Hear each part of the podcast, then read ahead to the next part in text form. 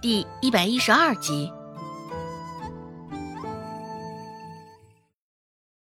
你放屁！我才没有心虚呢！周成瞪着眼骂道。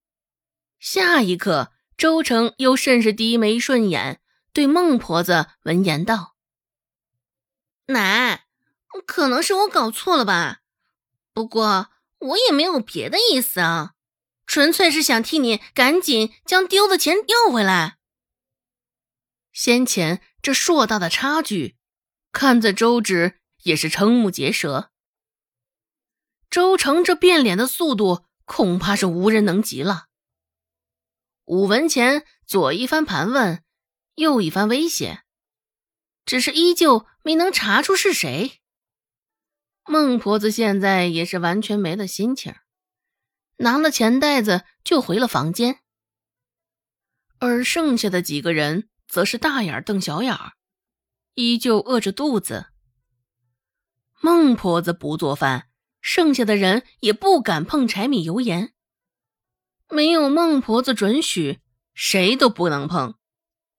好在周芷对周家的饭菜没有期待，先前罗氏给的几个柿饼还在。周芷回到房间，就掏出了柿饼，总共还剩下三个。周芷和周兴一人一个。瞧了一眼门口的周成，见他目光灼灼的盯着柿饼，周芷心里不禁一阵好笑。拿起剩下的那个柿饼，当着周成的面儿，周芷将其一分为二。与周兴继续分了，丝毫没有给周成的意思。周芷可不是什么菩萨心肠，也不可能做什么以德报怨的事儿。周成都这般欺负到他头上了，他自然也不可能舔着脸凑上前。周成脸上的怨气是在意料之中的。周芷勾着唇角扫了他一眼。想到刚刚在骊山上听到的话，周芷神秘莫测的开口道：“三妹，若要人不知，除非己莫为。这个道理，不知道你明白了没有？”哼，疯子！周成在心里暗骂了一声，只是没由来的一阵心慌。想到白天在骊山上。听到周成与王小花说的话，到了半夜，周芷心里还琢磨着，没能睡去，隐隐有一种预感，这周成绝对是没安好心，不知道他又在打什么歪主意呢。买药，联系周成之前说的话，周芷心里升起一个想法。第二天一大早，周芷便乖乖上集市卖臭干子。在这集市上，周芷的臭干子也算是小有名气了。虽说价格并不便宜，不轻易涨价，也不轻易降价。不过关键在于他这臭干子的味道，酱料也鲜美，买的人也不少。上回遇到那两个半路打劫的。周芷也未再遇到这类的事情，不仅有几分由衷的感谢顾寒生。臭干子一共赚得了七十三文，抽出三文钱，周芷去药铺抓了一副安胎的药，原因无他，也主要是为了防周成的一手。回到家里。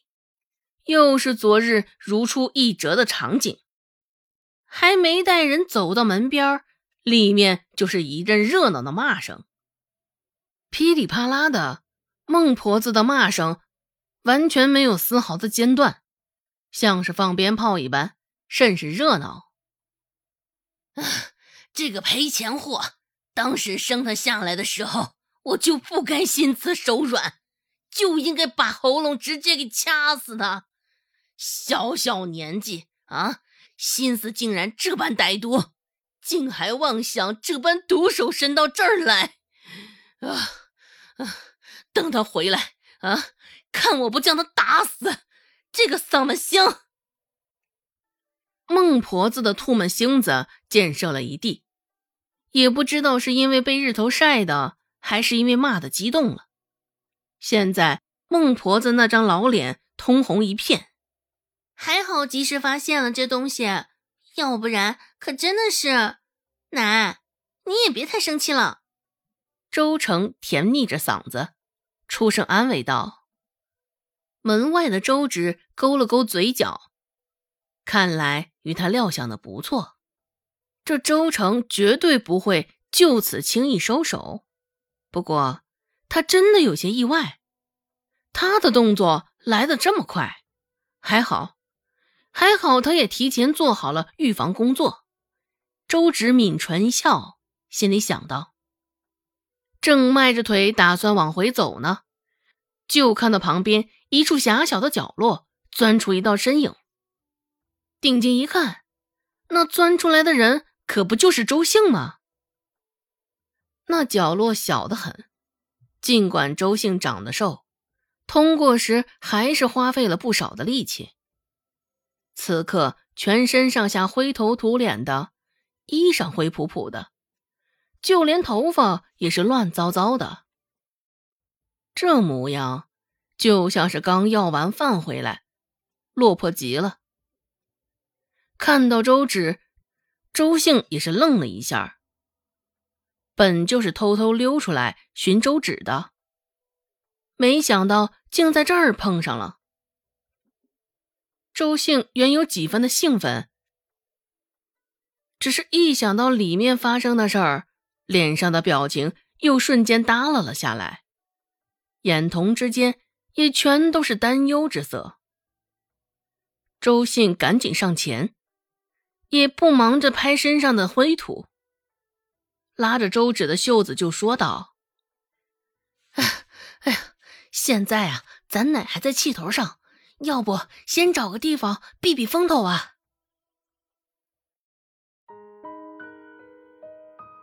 本集播讲完毕，感谢您的收听。感兴趣，别忘了加个关注，我在下集等你哦。